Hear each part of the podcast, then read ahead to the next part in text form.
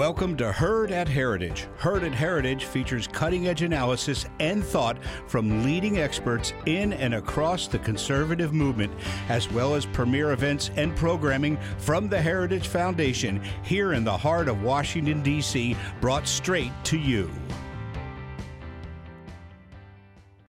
Thank you for listening to this Heritage Foundation event.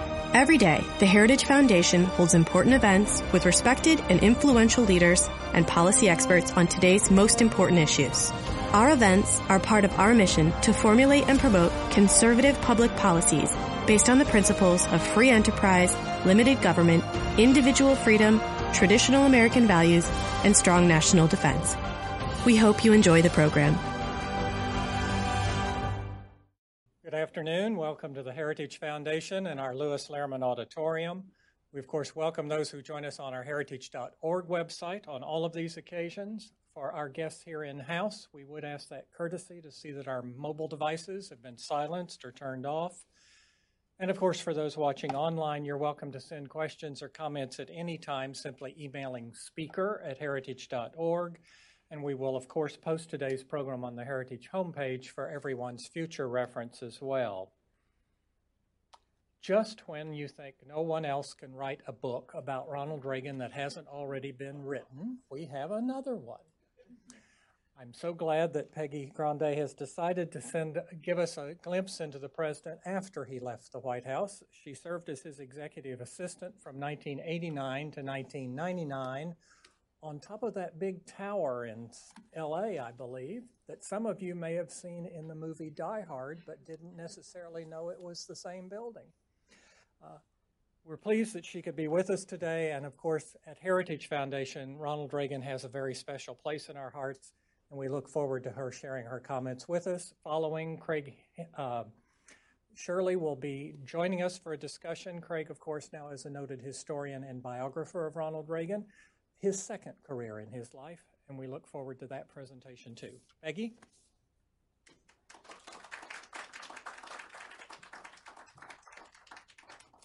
Well, thank you. What an honor and a privilege to be here today. Thank you for the nice welcome and introduction. Thank you, Mr. Meese, for coming out today. We ran into each other in LA recently, and it's such an honor to have you here. If anybody knows Ronald Reagan, you do, and I hope that I do him honor today um, in the things that I have to share. And you're right, there are a lot of books written about Ronald Reagan a noted biographer right here, so I'll have to make sure that I get my details just right. Um, but I'm happy to share my unique perspective because I had the opportunity of a lifetime to work for President Ronald Reagan post presidency. So after he left the White House, what were those years like? And that's what my book covers. And it's called The President Will See You Now.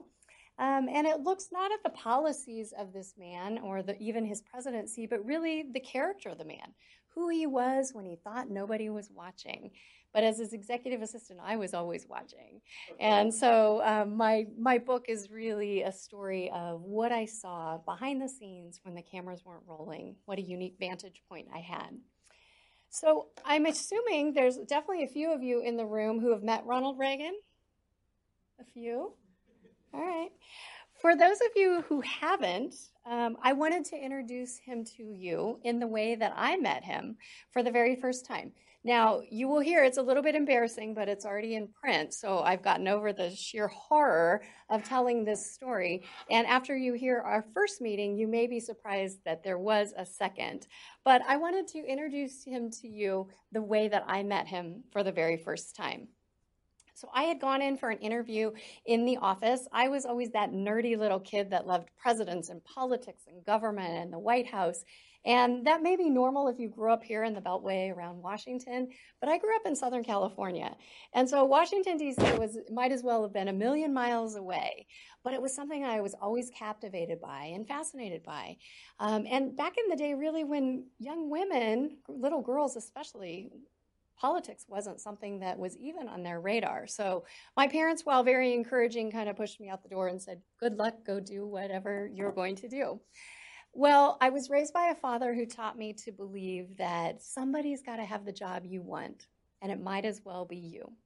So I was in college, I was a communications major. The great communicator was in the White House. And so when Ronald Reagan left office and returned to Los Angeles, he was the perfect convergence of everything that I loved and admired and respected. So I took a chance. I wrote a letter, old school letter on a typewriter to the office of Ronald Reagan, sent it off, really expecting never to even hear back from them. Was surprised a few weeks later when my phone rang and invited me in for an interview. I had never been exposed to politics or to political leaders, and so I was needlessly terrified going up there. But I thought if I only got a chance to even step foot into the president's office, what an incredible story that would make. So the interview went pretty well.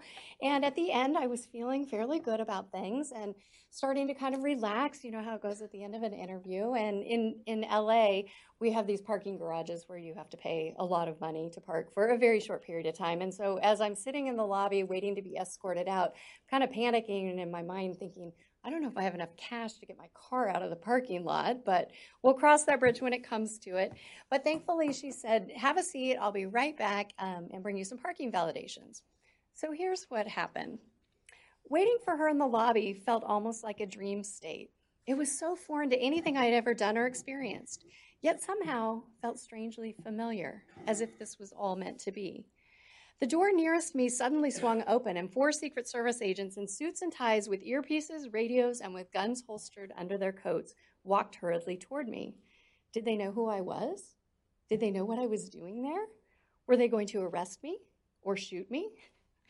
And then behind the lead agent, I saw two older gentlemen in golf attire. Wait, was it? Could it possibly be? It was President Ronald Reagan and his golf buddy, Walter Annenberg. In all of my interview prep and planning, I don't know why it never occurred to me that I might actually meet President Reagan. And I didn't know what to do, and I kind of panicked, so I thought about what I would do if the flag were passing by. So I stood up straight, placing my hand over my heart, staring nobly off into the distance, not even looking at the president. I am certain I looked completely ridiculous. But typical Ronald Reagan, instead of walking past me, he walked right toward me. He looked me in the eye, extended his hand, and I introduced myself to him. Well, hello, Peggy. It's nice to meet you, said the 40th President of the United States of America. I had imagined him as a 10 foot tall giant. After all, he had been a movie star, a governor, and President of the United States. He had tackled communism head on, fixed the domestic economy, and solved many of the world's problems. Yet here he was, an ordinary man, just over six feet tall, his hair in pictures appeared jet black, but up close I saw touches of gray, evidence of his 78 years. He was ruddy and rosy cheeked, full of life, happiness, and vitality. And his smile was more asymmetrical than I had ever noticed in photographs, and it was perfect in its imperfect way. And those eyes, a wonderful, bright, true blue, and carrying so much joy. He was gone as quickly as he appeared, taking all the people, the energy, and the aura of power and importance with him. The office was suddenly eerily still. Selena, the woman who had interviewed me, then walked through the same door, grinning ear to ear, having witnessed my salute. It's pretty incredible meeting him for the first time, isn't it? You should have warned me, I said, still trembling inside. No, it's much better this way. And though I felt I had horribly embarrassed myself, I had to agree. She then handed me the parking validation stickers and said I was going to wait until tomorrow to call you and leave you hanging in suspense for at least a little while. But I already know that we want you to start working with us. So can you start on Monday? Yes, I could. So I held it all together until I was outside the building. I didn't know whether to shout for joy, drop to my knees in prayers of thanksgiving. I was so overwhelmed by all that had just happened, I started laughing out loud. The preposterousness of it all me, him, this office, Fox Plaza, Avenue of the Stars. We had met, he shook my hand, and now I work for him? I had no idea what Monday would hold, but I knew with confidence my life would never be the same after that day, and in fact, it had already changed. So that's your introduction to President Reagan. If you hadn't had a chance to meet him in person, I hope you feel like you have met him now. So I had the opportunity of a lifetime to have a front row seat to history. I started working for Ronald Reagan in 1989. I started as an intern. I thought I would be there for a very short period of time. After that, I, after my internship concluded, I was hired to work full time for the chief of staff as his executive assistant. I served in that capacity for a few years until Ronald Reagan's longtime executive assistant he had had since before he would, was governor retired, and they asked me to take that role. Certainly not something you say no to, although I was six months pregnant with my first baby and trying to figure out how I was going to navigate and juggle that life together.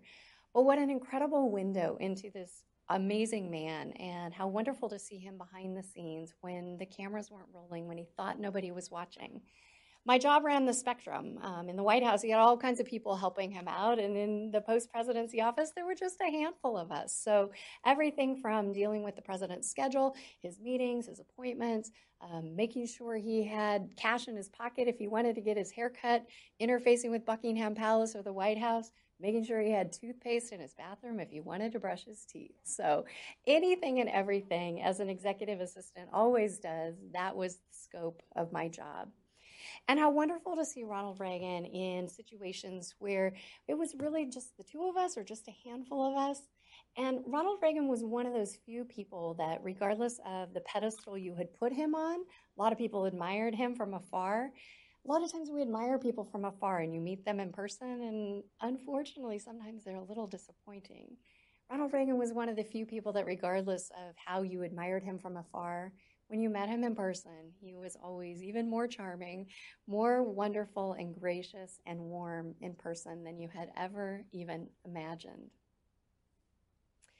Looking back on my years with President Reagan, it's ironic because I thought that going back and writing a book, I would remember all the sensational, star studded black tie events but what I really treasure when I was looking back on those years are, if you could call them ordinary days in the office, and where this unlikely pair, a woman in her 20s and a gentleman in his 80s, found an unlikely partnership of getting along well, navigating through the complexities of his day, and really finding a lot of accomplishment and a lot of joy. And what a pleasure it was. How an ordinary girl wound up in intersecting paths of life with an extraordinary man just was something that isn't only an America story.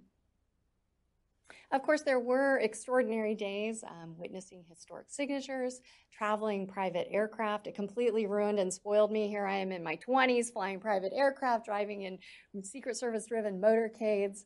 Um, I told my husband I will never have another better job because I've already worked for the best boss in the world one of my roles that I truly enjoyed was being behind the lens of the camera. So Ronald Reagan, as we know, always takes great pictures. He made me look like a really good photographer, even though I wasn't. He always took great pictures, and in fact, the cover um, photo of my book happened one day. I walked into his office and it was as if the lighting was just perfectly lit like a studio. And he always looked very pleasant and handsome, but there was something about this day that was kind of magical. And so I walked in and was just so struck by the moment. And I said, Mr. President, you look especially handsome today. Do you mind if I take your picture?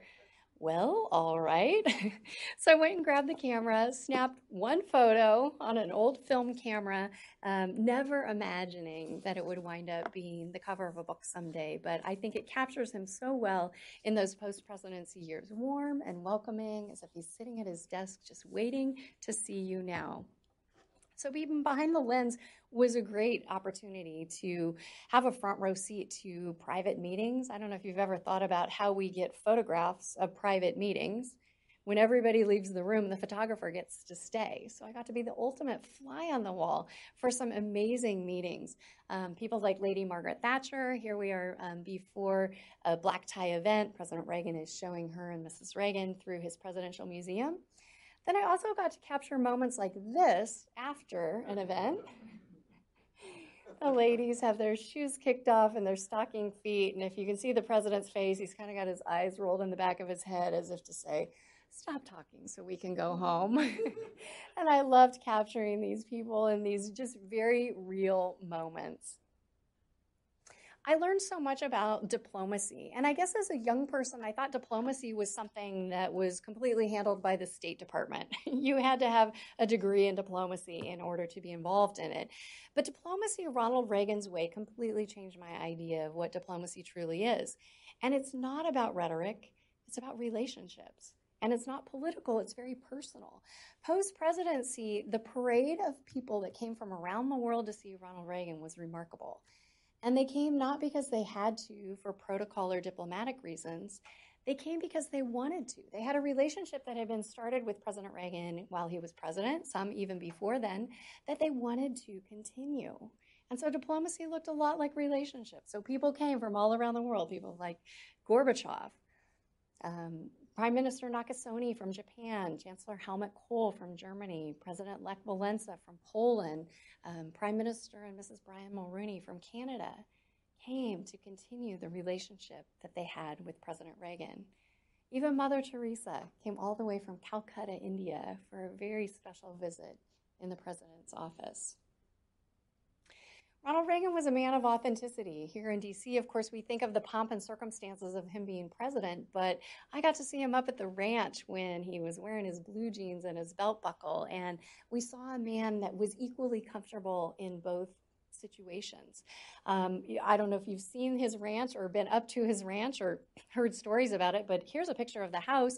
It's a very humble place. It's not a palatial presidential retreat like you would think of. And he loved going up there. He loved taking people up there with him and was always very proud to show it off, even though it really wasn't a showy place. As, as Mr. Meese knows, you were just there yesterday, you said amazing, covered all those miles, and he's still here today. But Ronald Reagan did love that place. He was very proud of it, loved taking people up there. Here he is with Lady Margaret Thatcher. Um, the Reagans, of course, are dressed for the ranch. I don't think that Margaret Thatcher owns any ranch attire, so that was about as dressed down as she got that day. Um, Prime Minister Brian Mulroney, of course, um, was a little more casual, ready to have fun, bounce around in the back of the Secret Service Suburban um, all around the ranch. But how wonderful to see these two men interacting just like good friends all around the ranch. And of course, the president used to love to get behind the wheel of his Jeep. It was a little bit terrifying. You wanted to get off the road when he was behind the wheel because this man had not driven for eight years. And here he is driving his Jeep. He looks thrilled. His Secret Service agent behind him looks um, understandably terrified. That is Gorbachev in the white um, cowboy hat riding shotgun next to him, and then the interpreter in the back. But he loved that ranch. That's truly where his heart was and where he loved to take people and show off. So, one very interesting assignment I got over the course of the years from the president was that when Gorbachev was going to be visiting the ranch, President Reagan asked me if I would find a cowboy hat that he could give to President Gorbachev. Well, that sounded straightforward and simple enough. I soon realized that I didn't know what size hat Gorbachev wore. And with a cowboy hat, you cannot get that wrong. It's either too small and it perches too high, or it's too big and it perches too low, and we couldn't risk that. And so it turned into basically a worldwide quest, trying, trying to figure out what size Gorbachev's head was. Um, and there were all kinds of jokes around the office. You know, it may be hard to find one in his size since he has such a big head. I don't know if they meant that figuratively or literally. He had just one time man of the year. Um, but regardless, I had to stay till 10 o'clock at night to call Moscow at 8 o'clock in the morning to try to find somebody who spoke enough English to understand. I sent faxes with drawings and questions and arrows, hoping and praying I could finally get this number. Well, finally, a number comes back to me and it's 60 something, which is not a hat size. But then I realize, oh, it must be a Russian hat size. So if I can convert that to a Western hat size, now maybe we're in business. Pre days of Google Translate, now you could probably do that at, you know, just a few keystrokes, but couldn't do it at the time. Finally got a conversion. Then in LA, where do you even find a cowboy hat? Texas, no problem. California, problem. Found a hat wrapped it up um, up at the ranch, very, very nervous as the gifts were being exchanged. Gorbachev opens his hat, puts it on his head, and I was very pleased. The hat fit perfectly. Um, although my joy was short lived because the next day Stetson called to say, while they were glad it was featured so prominently, did I know that Gorbachev had put the hat on backwards? I'm not a cowgirl. I did not notice, but apparently the hat is on backwards. By that point, it was out of my hands.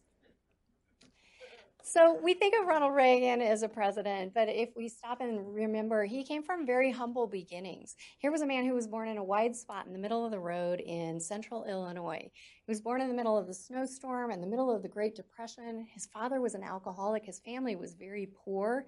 And if you look at the cards of life that he was dealt, you would really feel sorry for this young man and think, this poor kid, never going to amount to anything.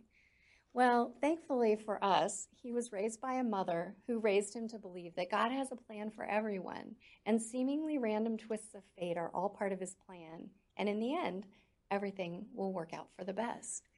And how grateful we are that he had a mother who taught him to believe that anything was possible and that he wasn't limited by his circumstances. He saw his foundation there in the Midwest as not being something that he needed to over- overcome but was the very foundation for all that he ultimately would become. And as much as we know him as the great communicator, I think we also knew him and remember him as the great optimist.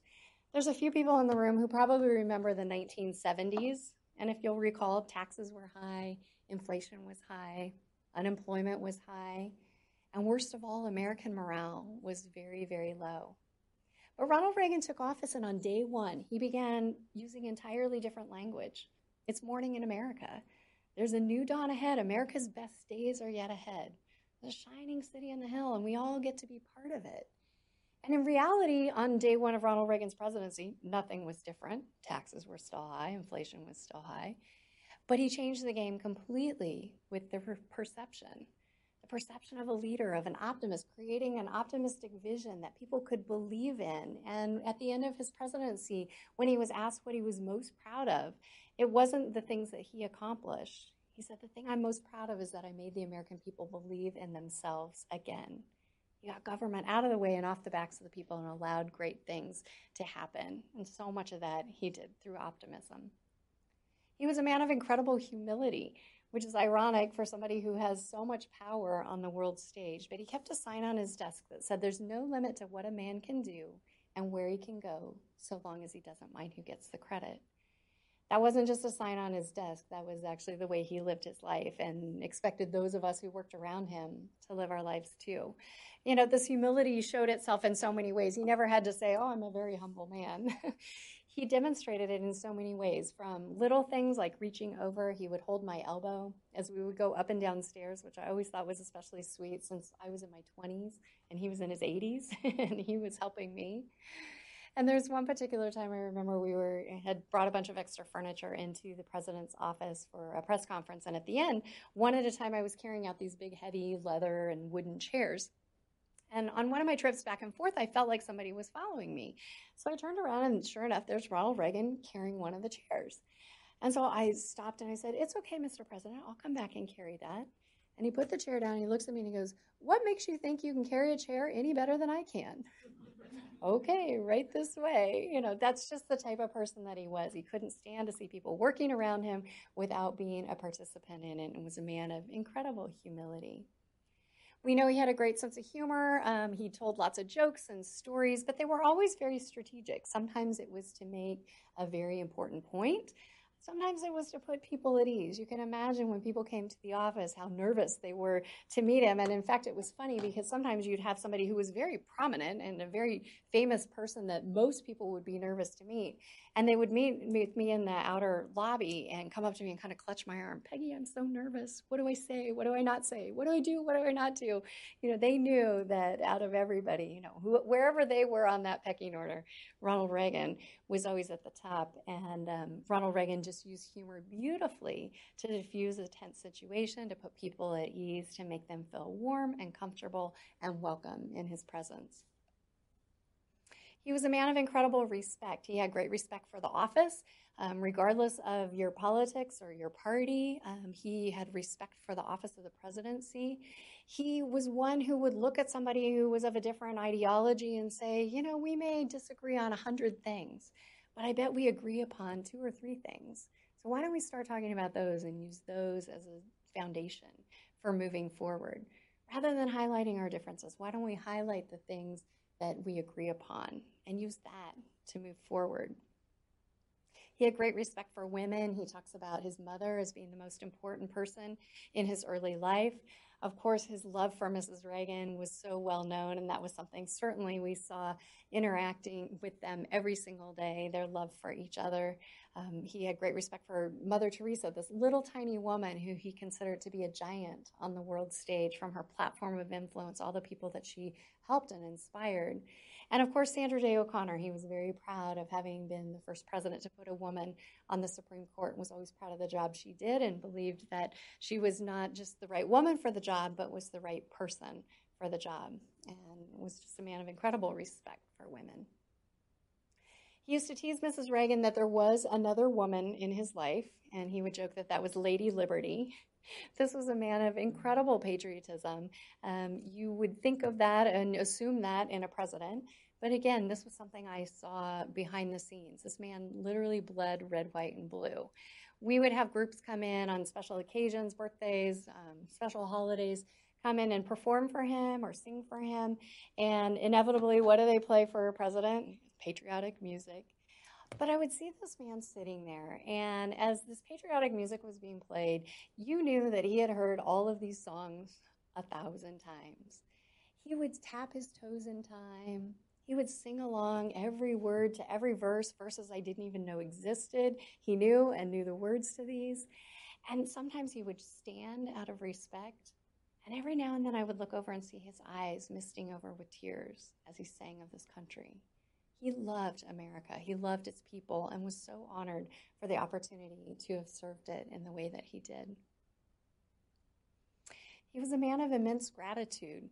Here he is receiving the Presidential Medal of Freedom from President Bush in the White House.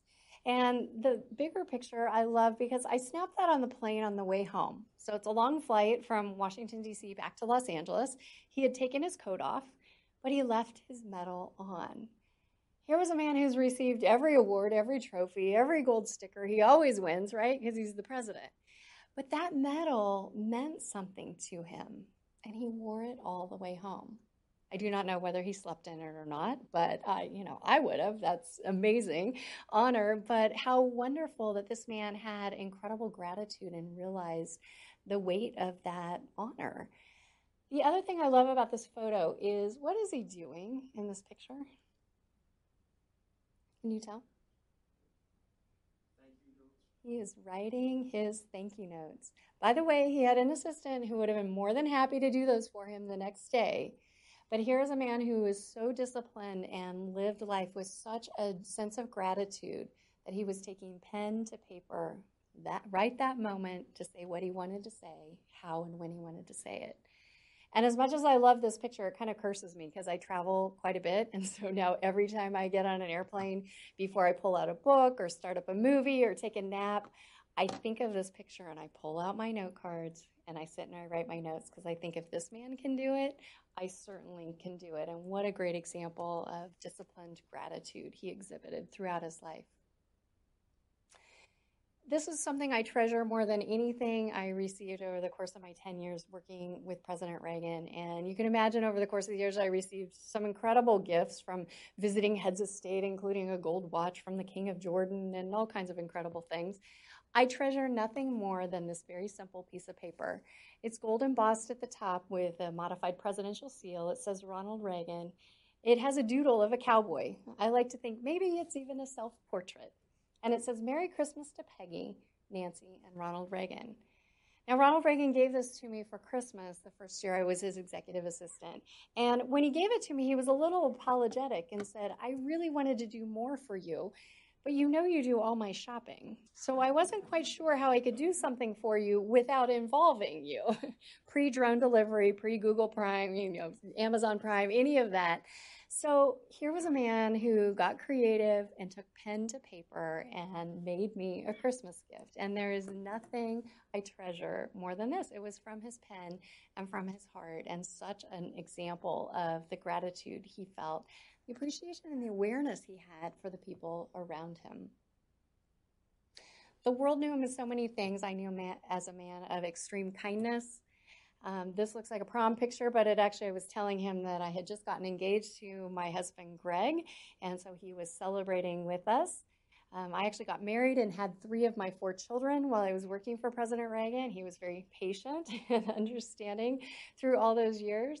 He was there to welcome my first, my son Taylor, and my second, my daughter Courtney, and my third, my daughter Paige, and my fourth, my daughter Jocelyn. At which point, Mrs. Reagan literally grabbed me by the arm one day, dragged me into the outer hallway, and she said, Peggy, you know how this is happening, right? Not a conversation I wanted to have with the former First Lady or anybody, uh, but for and no more.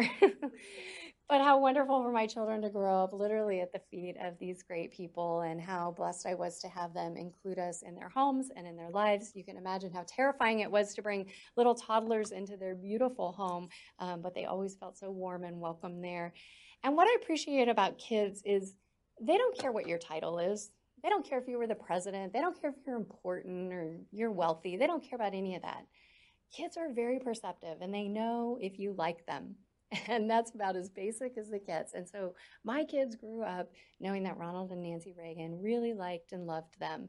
And they felt very welcome in their home, in their office, and as part of their lives. And in fact, Taylor, who's over on the far side, um, I've taught him better manners since then, but he jumped up on the desk because he said he wanted to give the president a real hug, not a leg hug, because you know, toddlers come about knee high. Um, so he does not jump up on desks anymore, but um, I just thought that was such a sweet expression of he wanted to give that man a real hug. Um, and of course, President Reagan looks delighted that he did so. My husband got to get in on the fun as well. Um, as the president's friends got older, a lot of them didn't play golf anymore or went to the desert for the weekend. So every now and then on Friday afternoon, uh, Mrs. Reagan would call and ask for Greg and ask if he could please be Ronnie's fourth the next day. So my husband, being very, you know, a little sarcastic that he is, he'd say, honey, you know, I really was looking forward to mowing the lawn tomorrow. And that honeydew list of chores, I just couldn't wait to like get started and go down. But duty calls, I must serve my country. I must go play golf with the president.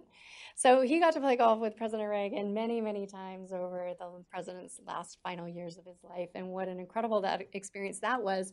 And how fun the stories he would come back with, which were very different sometimes than the stories that the president would tell around the office with women present. And so I would always say, he said that. so there's some fun golf stories um, in the book as well. And I'd say, let me get this straight. So I work all week long and then you go play on the weekends?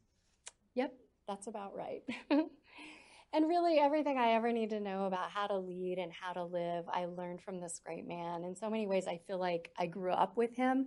Um, he taught me everything, not by a list, but just by who he was. And looking back on those years, I would say the biggest takeaway I have is that your legacy is not something that's written after you're gone. It's something that's written with every day of your life. And so we don't remember Ronald Reagan because he's gone. We remember him for how he lived. And what a great reminder to all of us that we should all lead and live as if our legacy depends upon it, because it does. You know, Ronald Reagan's legacy was on display every single day. I got to see it behind the scenes um, in his interactions with people who came to the office, everything from a little boy with Asperger's syndrome who had memorized every single fact about Ronald Reagan, came to the office and kind of quizzed the president on his own life story. There were moments when I got to witness a war hero that had been shot down behind enemy lines who had survived by eating bugs and leaves until he was rescued. President Reagan brought him in and paid a special honor to him. And at the end of that meeting, it was so beautiful because this man who was a hero, who was being honored by President Reagan that day, said, Mr. President, I know you're no longer the commander in chief, but I feel like I would like to salute you. Would that be all right? And President Reagan looked back at this war hero and said, I know I'm no longer the commander in chief, but I'd like to salute you back. And so to see these two men facing each other, saluting each other, and this beautiful sign of respect are one of the many moments that was Ronald Reagan writing his legacy while he was still alive. There's one moment, though, that stands out above every moment in the office, and I don't remember the exact date. I don't even remember this woman's name, but I will never forget this moment. She was a very tiny, stooped, elderly Romanian woman, and she had requested an appointment with President Reagan. We brought her into the office. She took one look at Ronald Reagan and she dropped to his feet and she started sobbing and kissing his feet. And so Ronald Reagan, we kind of made eye contact, and it was, you know, this very uncomfortable but beautiful moment.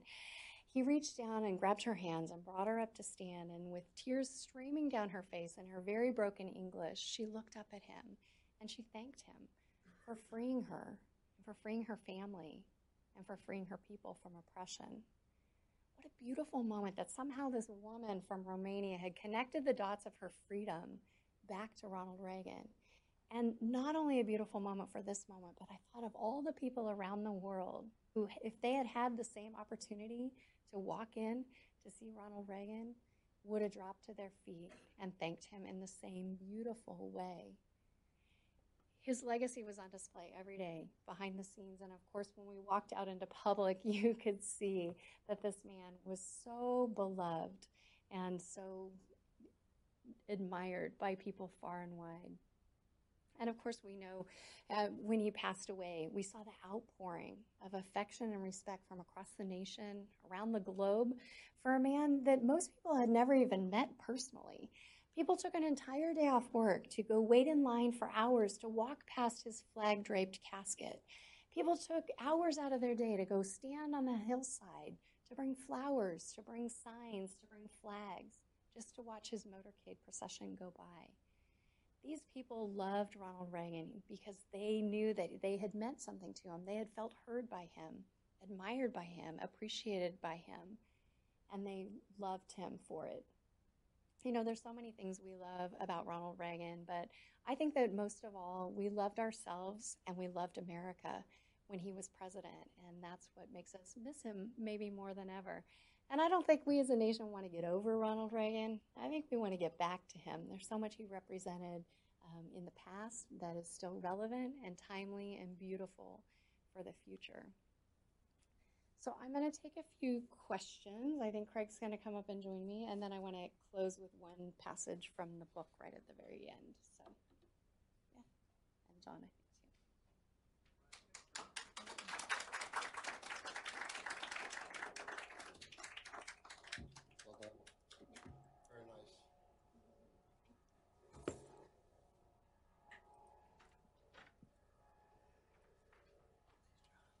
In, in your book, you of course discuss the orange sweater, but I was looking at the pictures to notice the picture of the President and Mrs. Reagan with the large box. She obviously didn't realize it was a clash of the plaid because she was in check and he was in plaid. And then your embarrassing moment, I always remember a staff member at the White House who dressed in black most of the time, practicality. And she decided at one point they must think I'm the resident nun because every time she'd cross paths with the president, she'd back up into the wall and God bless you, Mr. President. And that was about all she could get out. So, so there were funny, funny, times too. That Craig, I, I, commentary. First of all, I want to thank Peggy for writing this book. I think this is an important part of presidential history. Too often we uh, we reduce presidents and, and leaders to one-dimensional figures, and we just look at the politics of, of the situation or the policy of it, and we, we forget that these are human beings uh, who have real feelings and, and, and thoughts and uh, emotions and problems and things like that. It, it, there's been an arc to Reagan scholarship over the years, and nobody knows better than Ed, is that when books were first being produced about Ronald Reagan, they mostly were very harsh uh, and uh, very, and sometimes actually cruel uh, and unfounded. And they're mostly written by, yes, liberals inside Washington, establishmentarians who never understood Reagan's appeal uh, to the American people. Even the week of his death, uh, as, as, Peggy knows so well, uh, and I do less, but is that there was a huge disconnect between the American people, as she showed in the in the imagery there, and it wasn't just out on the 101 highway out in California. It was all across the country. Who the hundreds of thousands of people who uh, who stood in line patiently to go into uh, the the rotunda of the Capitol, who stood there for 24, 27 hours to just to pass by his his uh, his cortege and um, and and make that trek around, and the people who the outpouring of Tampo, Tamp, uh, Tampico and Eureka and others. But so anyway, my point is is that is that the, the, the, the elites never understood Reagan, but now it's there's been a, a, shift, and I would say probably in the last ten years, which is good, is, is that historians have looked at Reagan differently and begun to intellectualize him, which is which is good. Is that there's a lot more uh, good history being written about Ronald Reagan, but in a way, it's almost gone too far toward uh, the, the, intellectualization of Reagan and away from the fact that he's he was also a, a human being.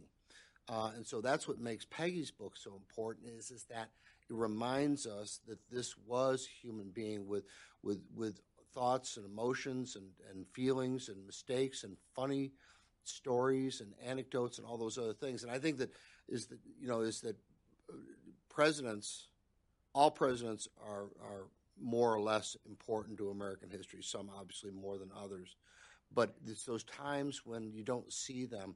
Some of the best history about presidents has been written, like Peggy, after uh, is that uh, after they were president of the United States is that is that really because they put things in perspective, they look at things differently. Um, so I just want to say I, I, I, applaud Peggy. I applaud her speech was terrific. It was wonderful, uh, and I and I hope you write more. I really do. We do have a microphone. Any questions out of the audience? Come on, guys. Got to know something. Back in the back, Adam. I wonder, in your opinion, what was Reagan's greatest moment during the period that you worked for him? Uh, looking back at all these interesting perspectives that, that you've already mentioned, uh, is it reading foreign leaders, uh, the American soldier, uh, anything really special? This would not be a moment that he would have said, but I think when the Berlin Wall came down, I mean, how special to be working for this man when that happened. And certainly he was not one to take the credit for that, but just to be in the presence of this man that you knew who had had such an influential part in that role. Um, he certainly diffused the credit, you know, Margaret Thatcher, you know, the Pope, but he really would have said it, it wasn't us, it was the Russian people. Once his impact is lasting and really made a difference in tangible ways in the lives of people all over the world.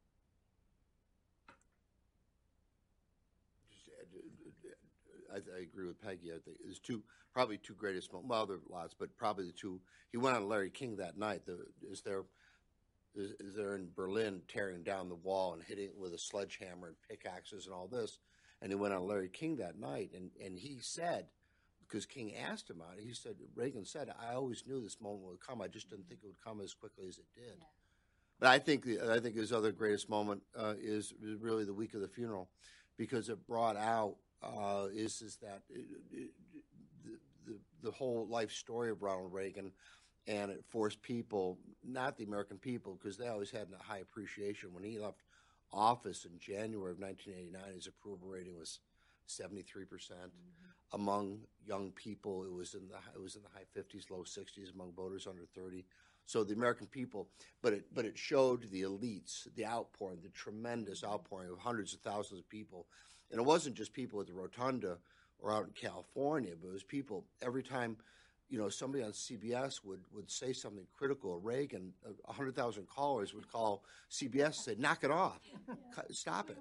And, and, and, you really saw it. There was an ebb and flow. I wrote a book about Reagan's uh, uh, post presidency, also not as detailed or as, uh, as, as, it was more about the week of the funeral, but there was there was a, in the first couple days is that the media was quite quite harsh, mm-hmm. and then you saw it kind of like did a 180 in a matter of minutes, a matter of hours, because you knew people were writing letters to these newspapers saying, "Cut it out." Stop the lies, stop the liberal attacks. You know, look at this man, the whole total, you know, in toto. And the same thing was with the networks. Is that is that by the end of the funeral, their coverage was quite different because mm-hmm. it was really took seven days from California to uh, Washington and back to California is that the, by the end of the seven days, their coverage was quite different than it was at the beginning of the seven days because I think there was tremendous blowback on the part of the American people. I think there was a realization to that people appreciated him for more than just the politics and the policies. And so those may have divided people, but really you couldn't have met Ronald Reagan or been in his presence and not liked him personally. And so the week of the funeral, I think people wanted to celebrate the person that he was and the way that he had brought so many people together, regardless of policies. Um, it's been interesting since the book came out. That's the thing that resonates the most. People want to talk about the civility, the kindness, the graciousness, the way he made us feel better about ourselves and better about America. Not at all about the policies. Nobody, there- people aren't wanting to talk about that. It's we miss those moments of civility and a kinder day. Why don't you tell them what a typical day in the office for him would be like? Because you've got a lot of photographs, but he didn't just do photo op, photo op, photo Right. op. He was I know. it makes it look like I brought my kids to the he office all the time. He was a very disciplined business Yeah. person in a lot Yeah. of ways. He very much was. And in fact, um, I, I know there's so much curiosity, and that's one of the reasons I wrote the book. I, I had never intended to write a book, actually. Um, when you serve as the executive assistant, you have that proximity, and I just, I wasn't even sure if it was appropriate. But I was actually speaking here in DC a couple years ago at the Press Club and was approached by a gentleman with the University of Virginia who runs the Presidential History Project. And he said something to me that kind of stuck in my brain. And he said, if there was a, he asked me if I was going to write a book, and I said, I would never write a book. And he said, if there was a woman who sat outside Abraham Lincoln's office door every day for 10 years, don't you think we would want to know what she saw or learned or observed? And don't you think she would owe it to history to tell us? Well, I still wasn't going to write a book, but it definitely changed my perspective. And so I did have this different feeling of when he left office, people think of he left the White House, he had Alzheimer's, he died. Well, that was 15 years in there. And the first five years were very active a lot of travel, a lot of speaking, entertaining world leaders. And so I wanted to show this robust post presidency years that he had. And then, really, even five years in, when he writes the letter to the American people announcing that he has Alzheimer's, in a lot of ways, the world starts saying goodbye to him. But I was still saying good morning to him every day for the next five years. He continued to come to the office as best as he could, as long as he could. And so, what a great example of life lived to the full, you know, full throttle as long as he could. And so, you know, I do detail the specifics of the day, my day from starting three hours earlier with all these little kids, trying to get them packed and out the door and drive to this awful commute get to work. I'm finally at my desk three hours after I've gotten up in the morning. Um, but his day, there was a lot of variety to it, and yet there was a lot of routine. He would come in, he would read back in the day the daily papers, the weekly periodicals, um, and then depending on the day, he had a busy slate of visitors. We would have staff meetings to talk about upcoming visits. We would work through upcoming remarks that he was going to make because he was, as you know, very hands on with those. We may take a stump speech, but he would definitely um, add and always improve those. Um, meet with people, um, but a lot of it was spent in reading and writing and greeting people, planning. Um, How much, how much homework? At the White House, he used to take things back to the residence because he had many more duties Yeah. to deal with. Did he take that much home during this period? He did some, especially if he was planning for, you know, an upcoming speech or something. He would take that and work through that. He always had his next day's schedule, which was very important, not only for him to be prepared and read through all his briefing papers for the next day, but it, be, it became the details of little mm-hmm. things like if he was going straight to an evening event, he was very set on protocol. And so he would never wear brown shoes after 6 p.m.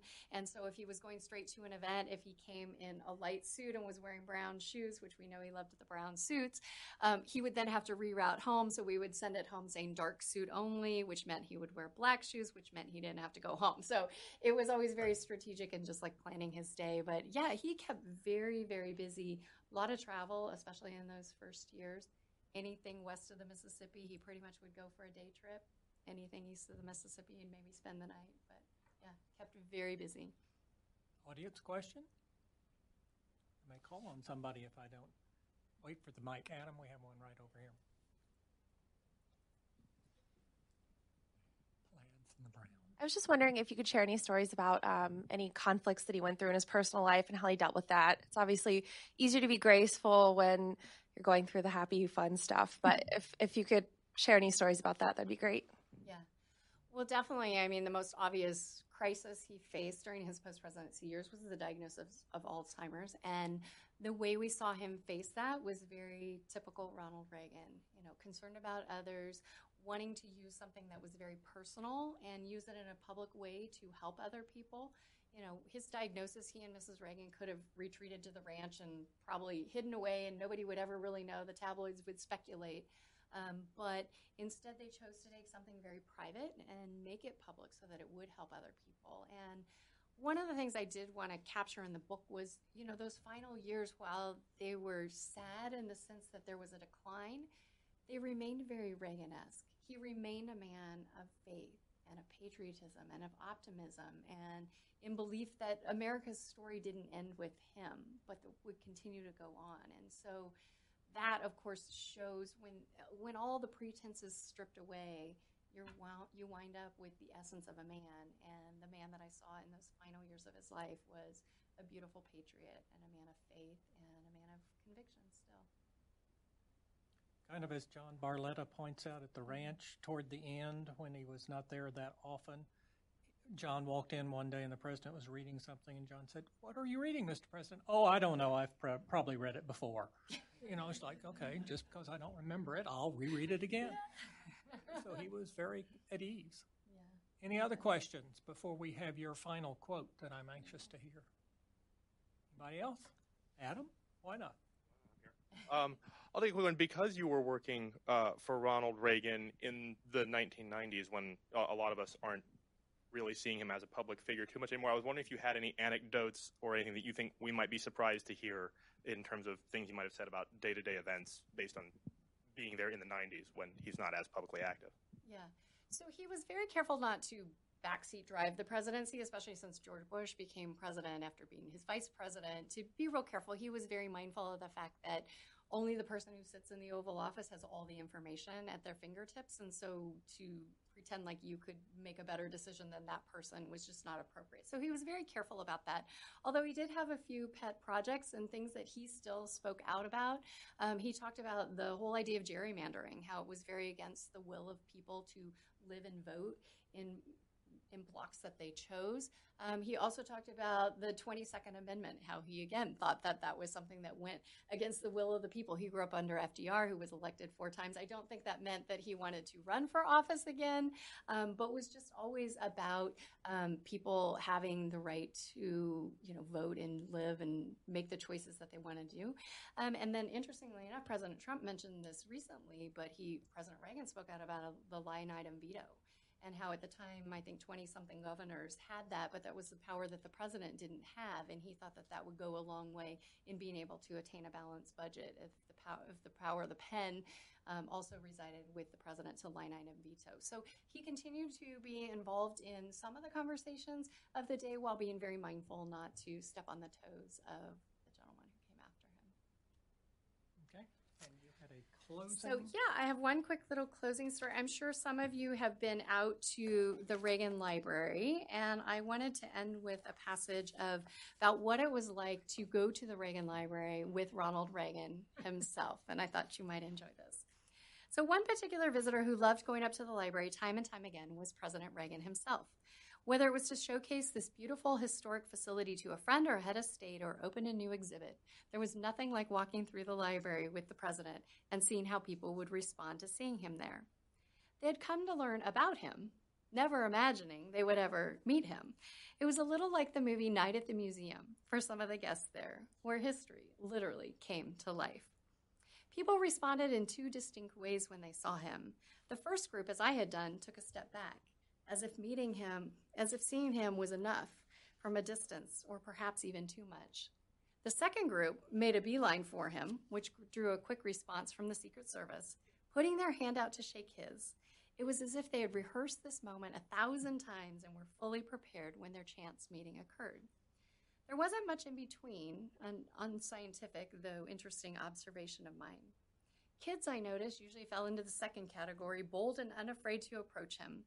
They loved him, and he loved nothing more than being surrounded by a giggling group of school children at his library. I usually had to pull him along to keep him on schedule.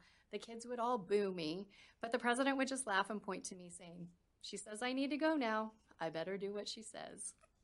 One time we were getting ready to leave the library, and the sky was especially clear, and the sun was beginning to set.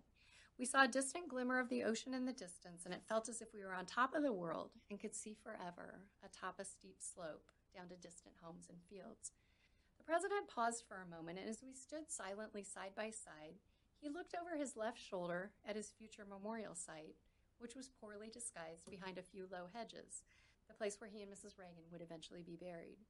He squared his body so that an angle perfectly matched that of the burial site and turned to me and said, I think I'll enjoy this view. He laughed to diffuse an otherwise awkward moment, and in spite of making me smile on the outside, just the thought of the day when we would lay him to rest there pained me deeply. He, however, seemed unaffected by the joke, comfortable to the core in who he was and in the remarkable life he had been given. I savored this quiet, peaceful moment and lingered extra long that day to enjoy the incredible view, both the beautiful landscape in front of me and the iconic profile to my left, lit beautifully with the warm glow of the setting California sun. Thank you so much for having me, and thank you so much for being here today. Thank you.